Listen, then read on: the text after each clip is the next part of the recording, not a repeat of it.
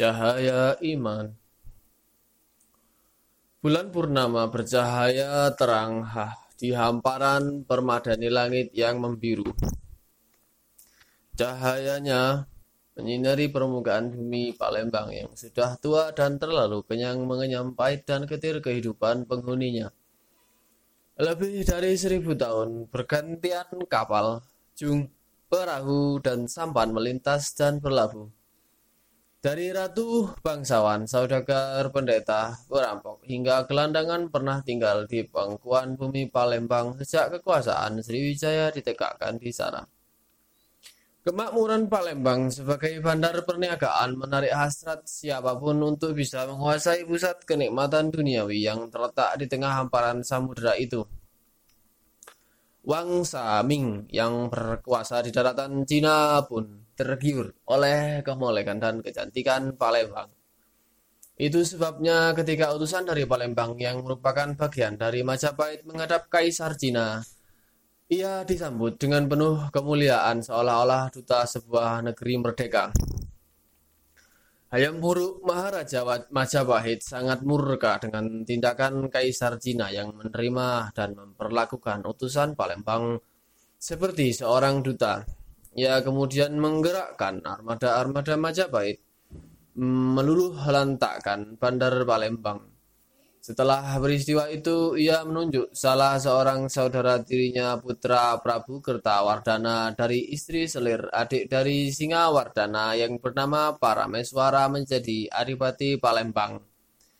Namun pesona Bandar Palembang telah menggoyahkan kesetiaan Parameswara tak lama setelah Yamburuk mangkat. Para Meswara menyatakan Palembang sebagai negara merdeka. Wikrama Wardana yang masih kemenakan para Meswara menolak pernyataan sepihak Adipati Palembang itu. Armada Majapahit sekali lagi dikerahkan untuk menghancurkan Palembang. Para Meswara melarikan diri dan akhirnya mendirikan kerajaan Maka. Sementara itu usai pemberontakan, para Meswara kekacauan dan kekerusuhan meluas di Palembang. Sejarah-sejarah kemudian mencatat di dalam kekacauan itu muncul seorang bajak laut bernama Liang Taoming. Dengan seluruh kekejaman dan kebrutalannya, dia menanamkan cakar kekuasaan di Bandar Palembang. Liang Taoming tidak membawa kemakmuran apa pun kecuali makin meningkatnya kekacauan dan ketidakseimbangan hidup rakyat Palembang. Dan Palembang yang kala itu disebut Kukang pun tenggelam dan kegetiran yang menyakitkan bahkan setelah Liang Taoming digantikan Chen Sui. Bukan hanya penghuni bandar Palembang yang merasakan kegetiran di bawah kekuasaan Chen Sui. Saudagar-saudagar Cina pun merasakan kepahitan serupa, sehingga mereka beramai-ramai melapor pada kaisar. Chen Sui kemudian dieksekusi.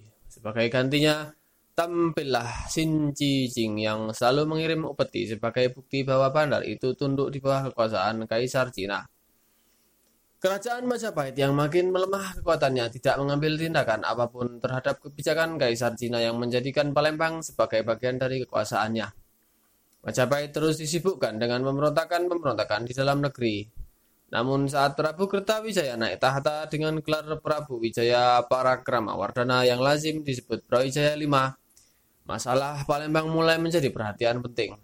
Ia mengirimkan seorang putranya yang bernama Aryo Damar sebagai Adipati Palembang dengan tugas utama mengembalikan bandar tua itu ke pangkuan Majapahit. Aryo Damar adalah kesatria tangguh yang telah teruji kecerdasan dan kesaktiannya adalah menumpas pemberontakan maupun memperbaiki, menata, dan membangun kembali negeri-negeri yang rusak akibat peperangan. Ia dikenal sebagai negarawan ulung Aryo Damar sejak kecil diasuh oleh uaknya, kakak kandung ibundanya, seorang bayi rawatan Tra bernama Ki Kumbarawa atau dalam bahasa Jawa kuno berarti matahari di dalam tempayan. Yang tinggal di hutan Wonosalam di sebelah selatan ibu kota Majapahit. Ibunda Aryo Damar yang bernama Endang Sasmitapura adalah pengamal ajaran Bhairawa Tantra saat hamil tua, ia diusir oleh suaminya Prabu Kertawijaya dari istana Bre Tumapel karena kedapatan melakukan pancamakara, upacara minum darah dan memakan daging manusia. Oleh didikan Ki Kumbarawa dan ibundanya, Aryo Damar tumbuh sebagai pemuda yang memiliki berbagai kesaktian dan kedikdayaan luar biasa. Itu sebabnya saat mengabdi ke Majapahit, ia dapat menyelesaikan tugas-tugas yang dibebankan kepadanya. Bahkan di antara penganut ajaran Bairawatan kala itu, Aryo Damar dianggap sebagai salah seorang tokoh yang paling sempurna ilmunya sehingga ia disegani baik oleh kawan maupun lawan.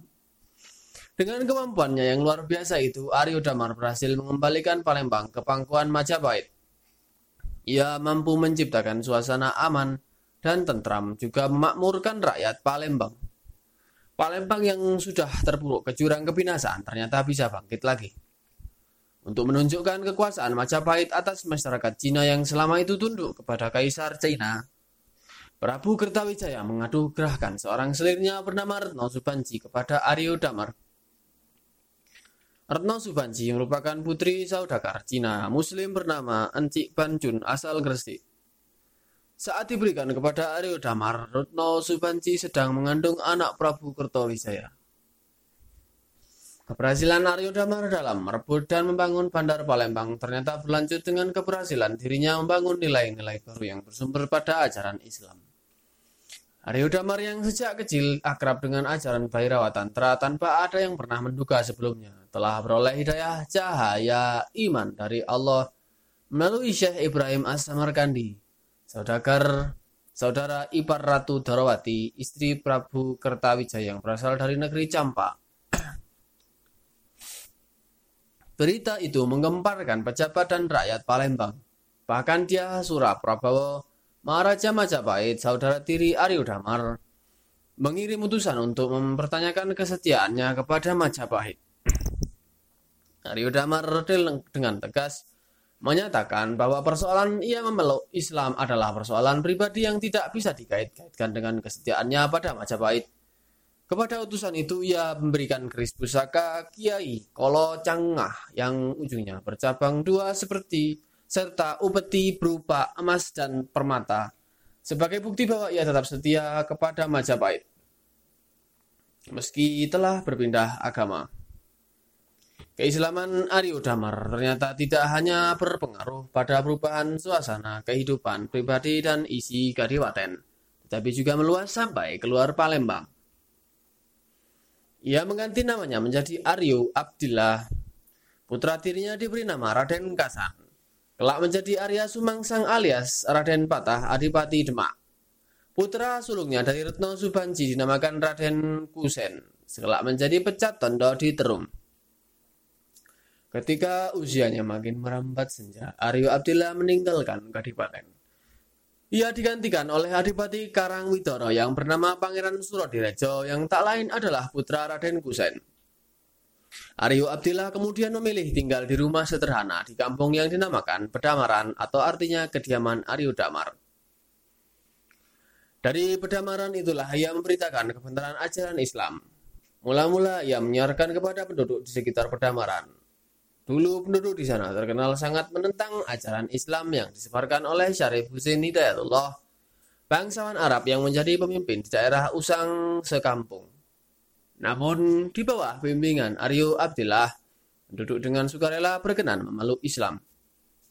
Begitulah daerah-daerah seperti Talang Lindung Bunyian, Lebak Teluk Rasau, Lebak Air Hitam, dan Lebak Segalauh telah menjadi perkampungan Muslim. Menurut cerita, tak lama setelah memeluk Islam, Aryo Abdillah menikahi putri Syarif Husin Hidayatullah.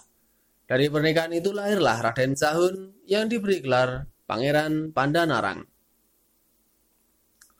kelak menjadi Bupati Samarang dan putranya menjadi Sunan Tembayat.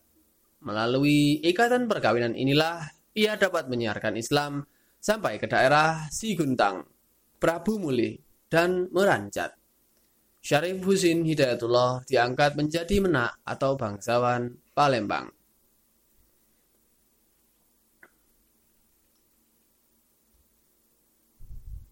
Begitu turun dari perahu.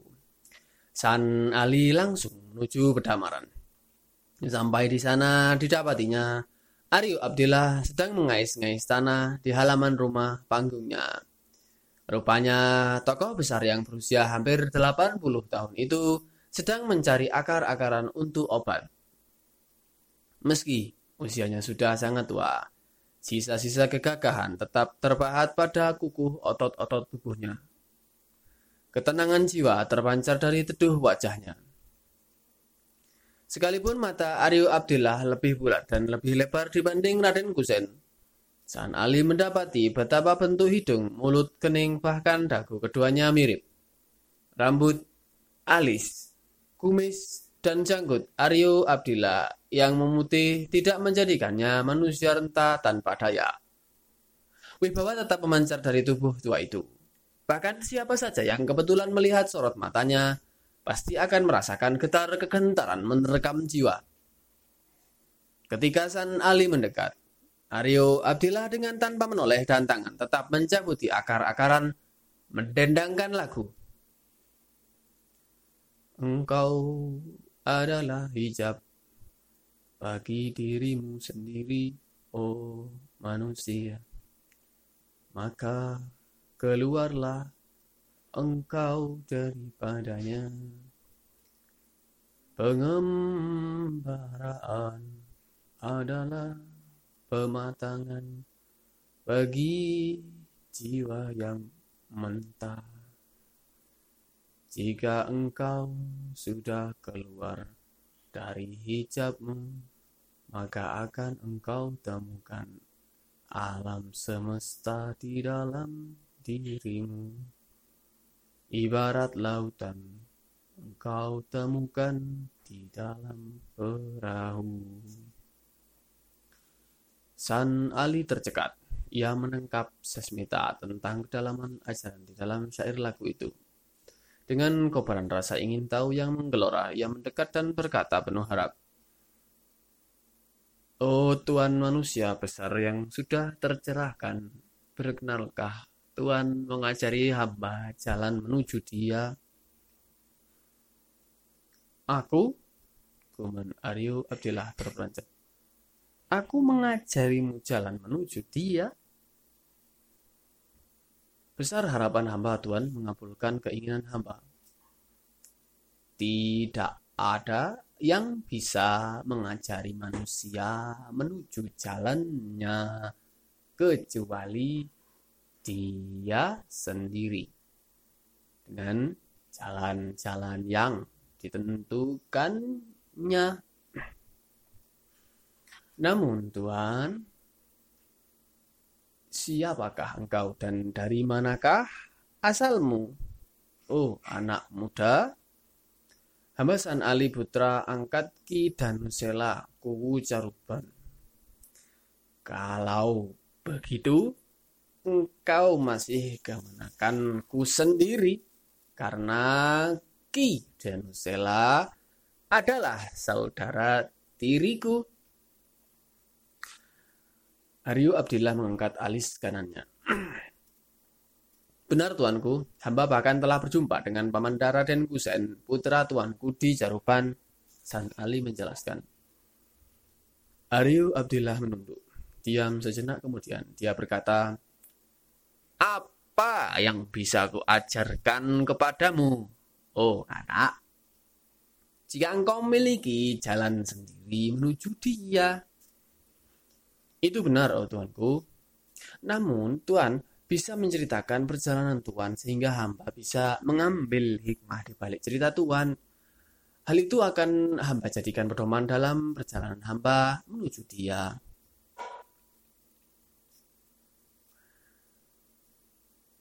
Ada banyak orang berkata tentang aku.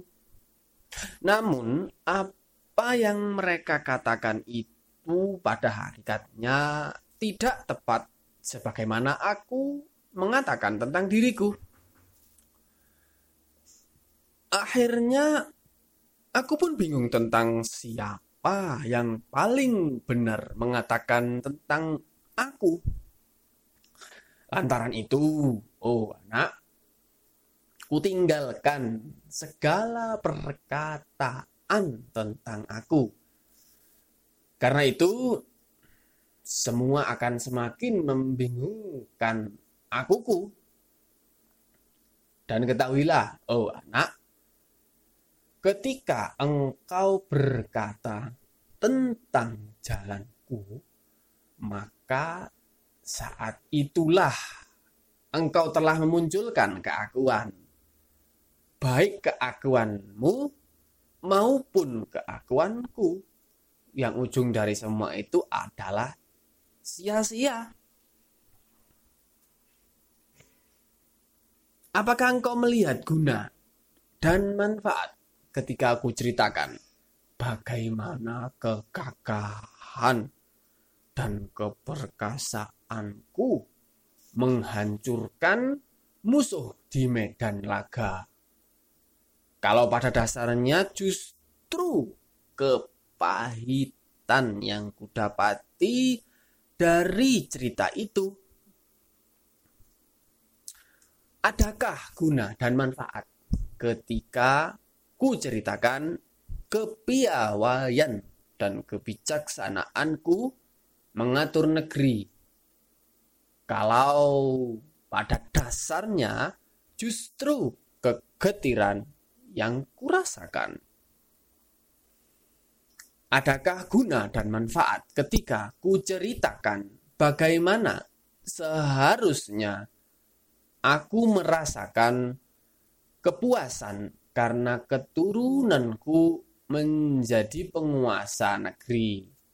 Kalau akhirnya yang kudapat justru kekecewaan. Ketahuilah, oh anak, bahwa keperkasaan, kegagahan, kepintaran, kebajikan, kepuasan diri, dan segala macam penilaian yang mengarah pada pepujian diri adalah hampa semata dengan tepi kepedihan yang menyiksa. Sebab saat engkau terperangkap pada penilaian baik atau buruk tentang sesuatu mengenai akumu atau akuku atau aku siapa saja, maka saat itulah telah terjadi pengakuan terhadap sesuatu yang bukan haknya. Dan mengaku yang bukan hak adalah kepedihan tanpa tepi. Segala sesuatu yang tergelar di alam semesta adalah miliknya tanpa kecuali bumi, bulan, matahari, hewan, manusia, tumbuhan, jin, setan, iblis, malaikat, surga, dan neraka. Puji-pujian, kemuliaan, kebesaran, keagungan, dan segala sesuatu sekecil apa pun adalah miliknya segala adalah miliknya. Engkau tak memiliki apa pun, baik kekayaan duniawi, keluarga, tubuh, nyawa, ruh, dan bahkan iman, sekalipun semua adalah miliknya. Kenangkanlah liku-liku jalan yang pernah kulewati sejak aku dilahirkan dari rahim ibundaku. Di mana ajaran kebenaran yang ku kenal awal sekali ketika aku masih kecil adalah bayi rawa tantra yang penuh lumuran darah dan kematian. Saat itu, sangat kuyakini kebenaran ajaran dari leluhurku itu sebagai jalan menujunya. Berbagai kesulitan yang kuhadapi dapat kuatasi dengan ilmu-ilmu yang kupelajari dari ajaran itu. Tetapi di saat aku berada di puncak kemenangan, tiba-tiba dia memberikan cahaya iman ke dalam jiwaku.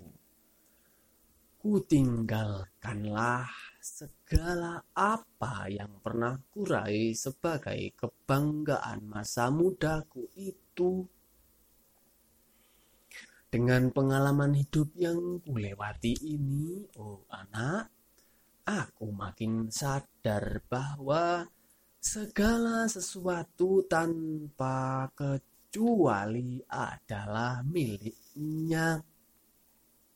Karena itu, hari-hariku sekarang ini kuhabiskan untuk menunggu dia mengambil miliknya yang kini telah lapuk dan rentah dimakan zaman.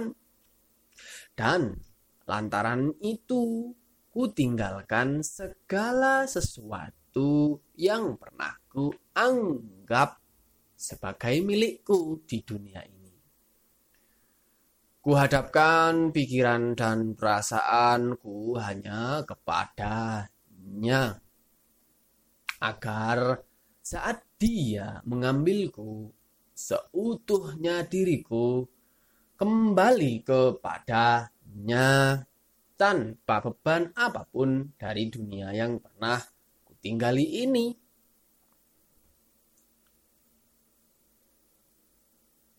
Jika Tuhan ingin kembali hanya kepadanya, hamba yakin itu akan terjadi. Namun, mohon Tuhan jelaskan kepada hamba bagaimana dengan nasib Wak dan Ibunda Tuhan yang tetap tinggal di dalam kegelapan ajaran najis itu kata San Ali. Oh, anak, sahut Ari Abdillah dengan suara berat. Engkau tidak bisa menilai sesuatu ajaran sebagai sesuatu yang najis atau suci. Sebab semua itu berasal darinya. Semua miliknya Perbedaan yang engkau lihat sebenarnya hanya pada tingkat penampakan indriawi belaka. Hakikatnya adalah sama, yakni menuju hanya kepadanya yang gelap maupun yang terang. Semua menuju kepadanya. Hamba kurang paham dengan penjelasan itu, oh Tuhan. San Ali penasaran.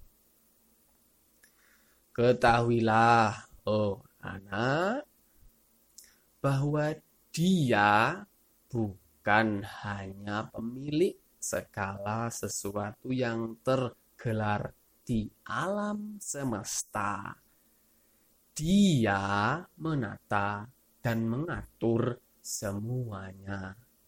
Jika engkau sekarang ini berada di dalam golongan Muslim yang dianugerahi iman, maka sesungguhnya engkau berada dalam golongan yang tercerahkan oleh cahaya salah satu nama indahnya yakni Al-Hadi yang memberi petunjuk yang darinya mengalir para malaikat, nabi, rasul, wali, dan orang-orang saleh Sementara jika engkau berada di dalam golongan di luar penganut ajaran Islam yang engkau nilai najis karena berlumuran darah, maka sesungguhnya engkau berada di dalam golongan yang terbimbing oleh salah satu nama indahnya yakni al-mudil yang menyesatkan yang darinya mengalir iblis setan penyembah berhala pemuja kegelapan dan pengorban darah. Tetapi sesemua itu bersumber darinya dan bermuara kepadanya. Dialah yang tunggal yang memiliki kekuasaan mutlak menggolongkan orang ke dalam pancaran masing-masing namanya dia pula yang berkuasa mutlak membimbing orang ke jalan terang atau menyesatkan orang ke jalan gelap tanpa ada yang bisa mengganggu gugat. Sudah tertulis di dalam dalil. Nurun ala nurin yahdi Allahu linuri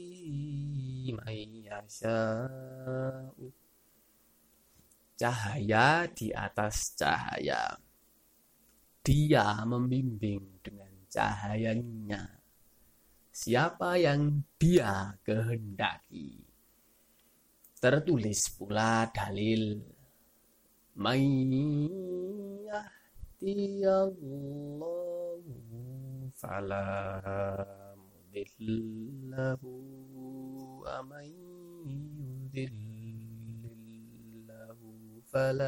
Hadiyalah Siapa yang ditunjuki Allah, engkau tidak bisa menyesatkannya. Dan siapa yang disesatkan Allah, tak bisa engkau menunjukinya. Jadi, jalan terang atau gelap pada hakikat nya tergantung mutlak pada kehendaknya. Engkau menganggap suci ajaran agamamu karena engkau berada di dalam pandangan agamamu yang menganggap ajaran lain sesat dan najis. Tetapi jika engkau berada di dalam ajaran lain, maka ajaran yang lain itu akan menilai sesat dan najis agamamu. Dia memang menempatkan sudut pandang yang berbeda bagi tiap-tiap umat untuk memandang kenyataan yang tergelar di hadapannya. Dengan sudut pandang itulah masing-masing manusia memiliki perbedaan dalam memandang kebenaran agama yang dianutnya. Semuanya, terutama yang awam, memiliki penilaian bahwa agama yang dianutnya itulah yang paling baik. Ketahuilah, oh anak, lanjut Arif Abdillah bahwa orang menjadi muslim atau penganut ajaran Bhairawa Tantra pada hakikatnya bukanlah keinginan pribadinya. Semua yang menentukan adalah dia Tidakkah engkau ingat kisah paman Nabi Muhammad yang bernama Abu Talib?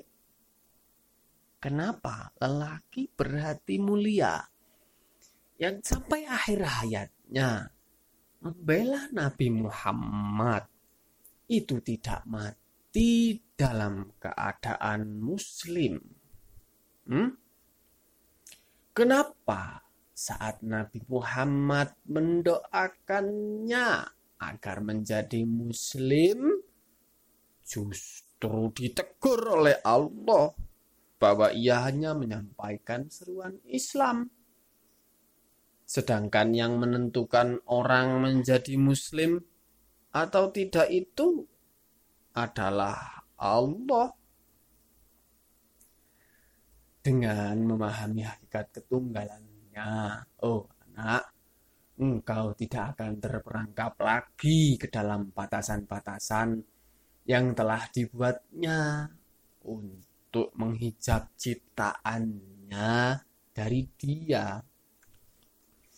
Untuk itu, oh anak, jika engkau ingin menuju hanya kepadanya, maka engkau wajib menyingsingkan tiap-tiap hijab yang membungkus kesadaran sejatimu. Sehingga engkau memahami bahwa seluruh makhluk di alam semesta ini, mulai dari malaikat, bidadari, manusia, hewan, tumbuhan, jin, setan, bahkan iblis adalah penyembah dan pemuja dia meski dengan sebutan dan tata cara yang berbeda. Sesungguhnya dia itu Esa, tidak ada sesuatu yang menyamai apalagi menyaingi dia. Sebab telah tertulis dalam dalil, Karena walam yakum ma'ahu.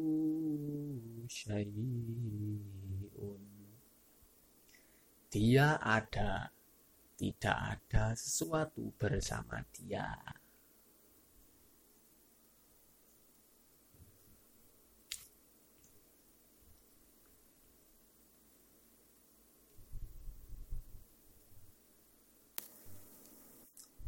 Bumi manusia, kediaman anak cucu Adam, pada dasarnya tidak hanya dihuni oleh makhluk-makhluk yang kasat mata, Berbagai makhluk tidak kasat mata pun menjadi penghuni bumi. Bahkan di antara mereka adalah generasi pelanjut makhluk sebelum Nabi Adam menghuni bumi. Mereka berakal dan berbangsa-bangsa, berbudaya, berkembang biak. Namun bentuk fisik mereka tidak padat seperti manusia yang terdiri atas darah, daging, dan tulang. Karenanya mereka tidak kasat mata. Kenyataan tentang makhluk tidak kasat mata itu diketahui San Ali saat diajak berkelana memasuki matra lain dari bumi manusia untuk menyaksikan keagungan dan ketidakterbatasan kuasa ilahi.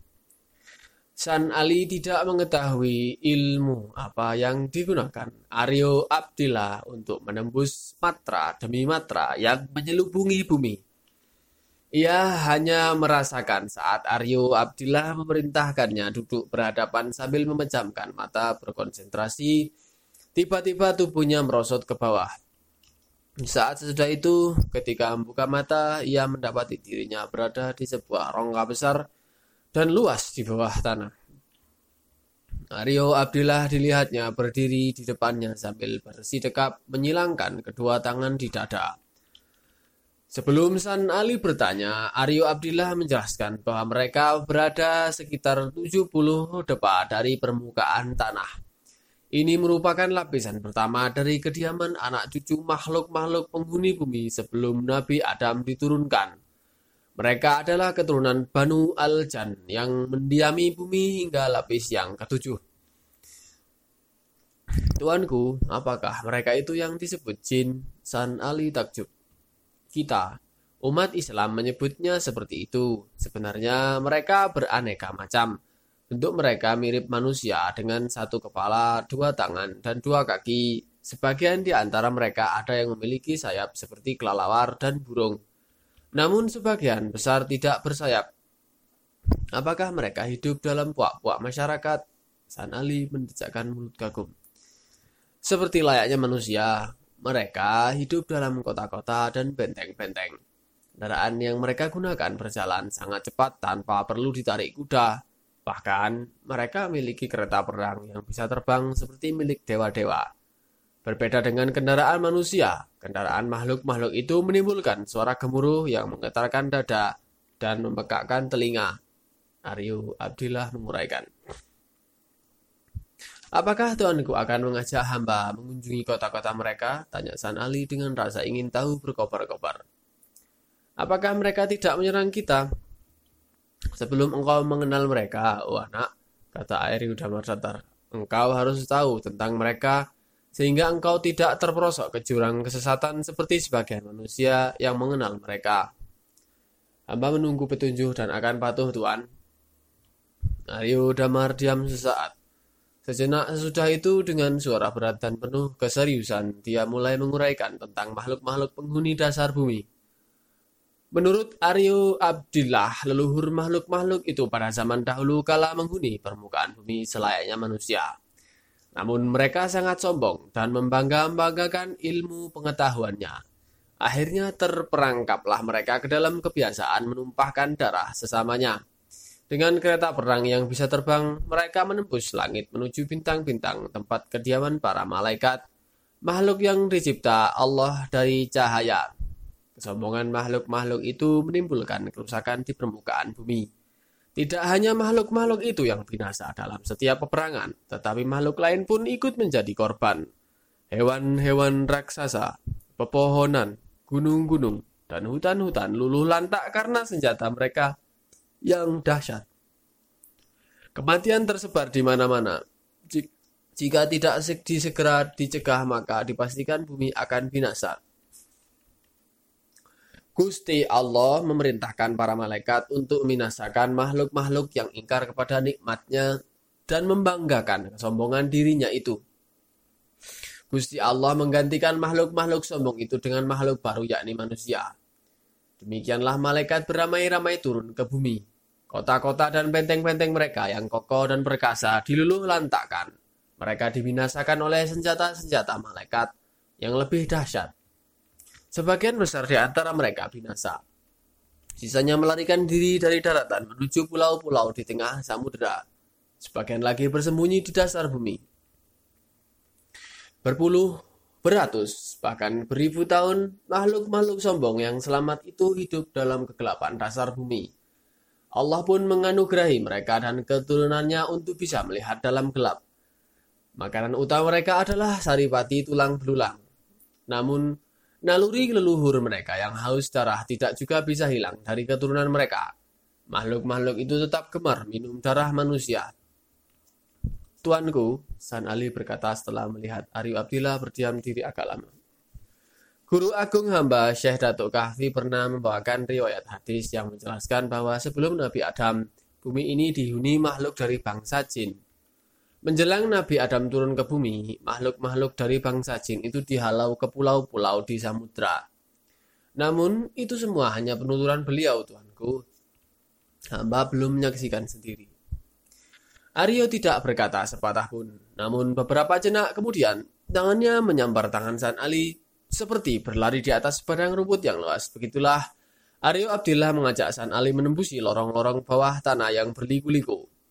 Aryo Abdillah baru menghentikan langkah ketika mereka sampai di sebuah danau berair jernih yang dilingkari pepohonan rindang. Tahukah engkau, oh anak, Aryo Abdillah dengan suara ditekan. Di manakah kita berada? Hamba tidak tahu, tuanku, saud San Ali. Ketahuilah bahwa kita berada di Jawa Dwipa, tepatnya di bawah Gunung Anjasmoro di Jawa Dipa, serusan Ali heran. Kenapa kita tidak melewati laut? Kita tidak melewati laut karena kita berada di dasar bumi, Ari Abdillah menjelaskan. Dan ketahuilah bahwa bentangan pulau-pulau di Nusantara pada hakikatnya satu kesatuan ikatan. Adanya laut yang memisahkan pulau satu dengan pulau yang lain bersifat permukaan belaka. Luar biasa, San Ali sambil menyapukan pandangan ke sekitarnya dengan penuh ketakjuban.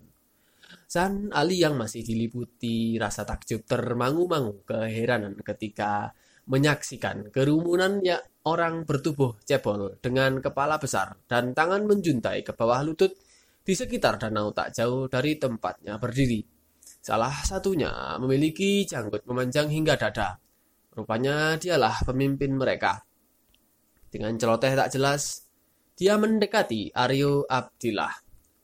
Kemudian dengan gerakan menghormat, dia merangkul kaki Aryo Abdillah. Aryo Abdillah memperkenalkan orang jebol berjanggut panjang itu kepada San Ali dengan nama Kala Hiwang atau Jawa kunonya waktu menyimpang, yang sering dipanggil dengan sebutan Buyut Kelewang. Kala Hiwang adalah sahabat yang banyak membantu saat dia masih menggeluti ajaran Bhairawa Tantra. Aryo Abdillah membaca semacam mantra. Sesaat sesudah itu keanehan terjadi. Tiba-tiba terdengar suara embusan angin bersuit-suit yang diikuti gemuruh bagai halilintar. Kemudian muncul gumpalan asap yang diikuti sesosok makhluk bertubuh raksasa dengan kulit hitam legam dan kepala gundul. Ia tidak berkumis, tetapi janggutnya terjuntai sampai perut. Begitu muncul, makhluk itu merunduk dan merangkul kaki Aryo Abdillah, seperti kalahiwang.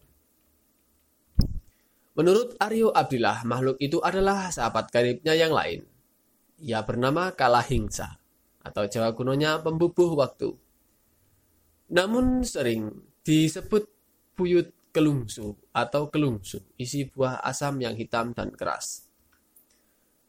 Aryo Abdillah berbicara dengan Kalahiwang dan Kalahingsa dengan bahasa yang tidak dimengerti San Ali.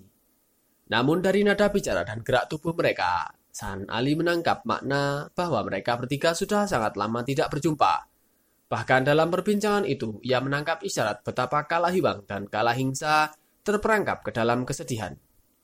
Aryo Abdillah terlihat beberapa kali menarik napas berat seolah-olah melepaskan beban yang menggumpal di dada. Setelah cukup lama berbincang-bincang, akhirnya Aryo Abdillah mengajak San Ali meninggalkan tempat itu. Kali ini, San Ali merasakan perjalanannya cepat laksana kilat. Keduanya berhenti di suatu kota yang terang benderang dan berarsitektur aneh. Rumah-rumah dibangun bersusun-susun. Orang-orang berlalu lalang dengan pakaian aneka warna. Kendaraan-kendaraan aneh tanpa hewan penarik berseliweran dengan suara gemuruh. Yang ajaib, lampu-lampu yang menerangi kota tidak menggunakan nyala api.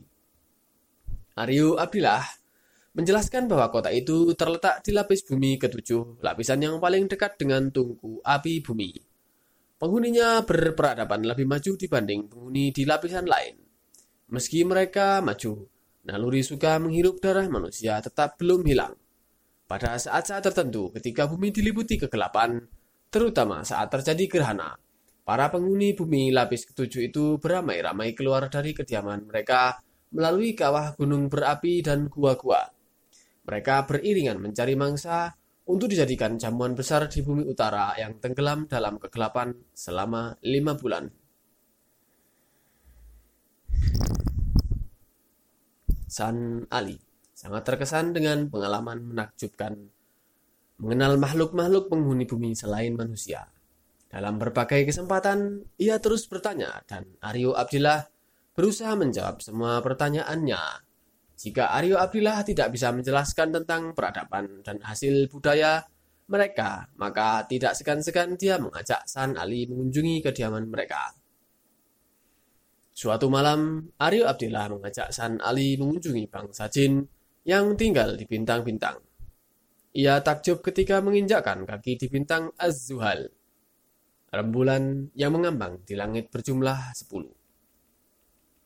Makhluk-makhluk yang tinggal di sana wujudnya mirip manusia, namun kulit mereka sangat putih. Begitu putih sehingga urat-urat yang melingkar di wajah mereka terlihat sangat jelas. Yang laki-laki sangat tampan, yang perempuan sangat cantik. Semua berhidung mancung. Mata mereka biru bening pakai kristal. Rambut mereka putih, agak kelabu. Anehnya, segala sesuatu yang ada di tempat itu berwarna putih. Batu-batuan, tanah, gunung, bangunan, pepohonan, bahkan kendaraan-kendaraan aneh yang terbang dengan suara gemuruh. Aryo Abdillah menjelaskan tentang adanya roh-roh manusia bumi yang menikah dan tinggal di alam jin. Sedangkan tubuh wadaknya tetap di bumi. Badan wadak tanpa roh itu hidup tanpa kesadaran utuh. Jika ruhnya berbicara dengan siapa saja di alam jin, maka badan wadaknya akan berbicara juga. Lantaran itu, orang tersebut dianggap gila oleh orang-orang di bumi. Jika roh diajak balik ke badan wadaknya, tanya sana, tanya San Ali, apakah orang tersebut akan sembuh dari gila? Tentu saja, oh anak, kata Ari Abdillah. Tetapi untuk membawa kembali roh, bukan kerjaan gampang. Alam makhluk-makhluk itu sangat luas. Bisa saja ia tinggal di dasar bumi atau di bintang Az-Zuhal, Az-Zuhra, Al-Utarid, Al-Mushtari, Al-Murih, Bintang Soma, Brihaspati, Sukra, bahkan Bintang Buddha. Lagi pula, belum tentu roh itu mau diajak balik ke badan wadaknya di bumi. Ketakjuban San Ali terhadap makhluk-makhluk gaib nyaris membawanya ke lingkaran ciptaan ilahi yang tak diketahui batas akhirnya. Ia seolah-olah sudah melupakan tujuan utamanya mencari dia yang tak terjangkau dan tak bisa dibayangkan. Andai kata Aryo Abdillah tidak menegur dengan keras dan mengusirnya, ia tentu akan terus berkutat dengan tumpukan tanda tanya tentang makhluk-makhluk ciptaan Gusti Allah tersebut. San Ali menyadari kesalahannya. Kemudian dengan penuh takzim ia berpamitan. Tuanku, katanya ser seraya bersimpu di depan Aryo Abdillah. Jika pada akhirnya tuanku menghendaki hamba melanjutkan perjalanan menuju dia, kenapa selama ini tuanku memperkenalkan hamba kepada makhluk-makhluk gaib itu? Bukankah lebih baik jika tuanku mengajarkan hamba cara tersingkat menjalin hubungan dengan dia? Aku adalah aku. Engkau adalah engkau, kata Aryo Abdillah dengan suara tinggi. Aku memiliki jalan sendiri. Engkau pun memiliki jalan sendiri. Karena itu, engkau harus mencari jalanmu sendiri. Oh, anak.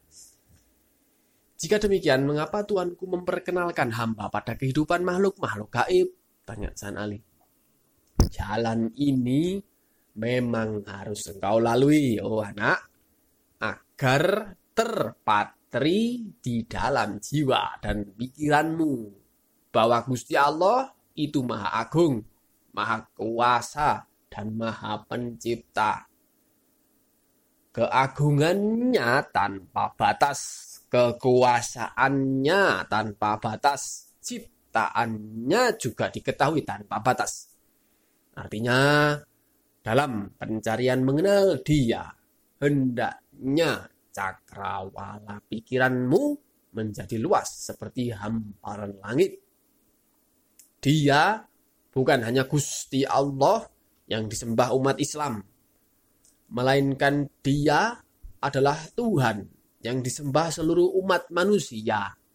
Hewan tumbuhan, jin, malaikat, setan, iblis, bulan, bintang, matahari, dan berbagai makhluk ciptaannya yang tak kita ketahui. Makhluk-makhluk itu hanyalah sebagian kecil saja dari ciptaannya. San Ali tertunduk diam. Kata-kata yang diucapkan Aryo Abdillah pada dasarnya tidak jauh berbeda dengan penjelasan guru agungnya. Namun, kenyataan tentang makhluk-makhluk selain manusia benar-benar mencengangkan dan hampir membuatnya tergelincir dari tujuan semula. Aryo Abdillah akhirnya berterus terang bahwa tujuannya bertemu Kalahiwang dan Kalaingsa di dasar bumi itu sebenarnya hendak berpamitan.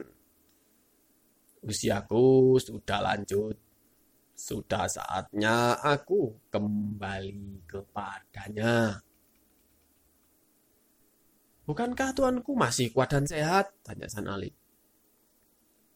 hamba tak yakin barang 10 atau 15 tahun lagi Tuanku bakal meninggal dunia. Tidak, sahut Arya Abdillah. Usiaku tinggal sepekan. Pada tanggal ke-9 hari Soma Manis atau Senin Legi, bulan Waisaka, saat pecat sawet atau pukul 10, lima hari lagi. Itulah saatku meninggalkan dunia ini. Karena itu, cepat-cepatlah engkau pergi dari sini. Karena aku tidak ingin menyisakan sesuatu di hati dan pikiran selain dia. Tuanku, sergasan Ali heran. Bagaimana Tuhan bisa tahu dengan sangat jelas saat kematian Tuhan? tidak perlu kujelaskan. Tetapi jika engkau teguh pada tekadmu dan setia pada jalanmu, maka engkau akan dianugerahinya pengetahuan seperti itu sahut Aryo Abdillah sambil menutup mata dan mulai mengatur nafas serta melafalkan zikir.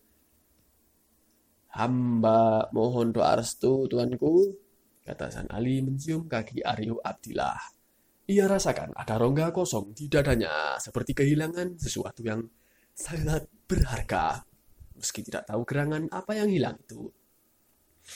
Sesaat ia merasa kehangatan membasahi pipinya sadarlah ia bahwa diam-diam titik-titik air bening telah menetes dari kelopak matanya.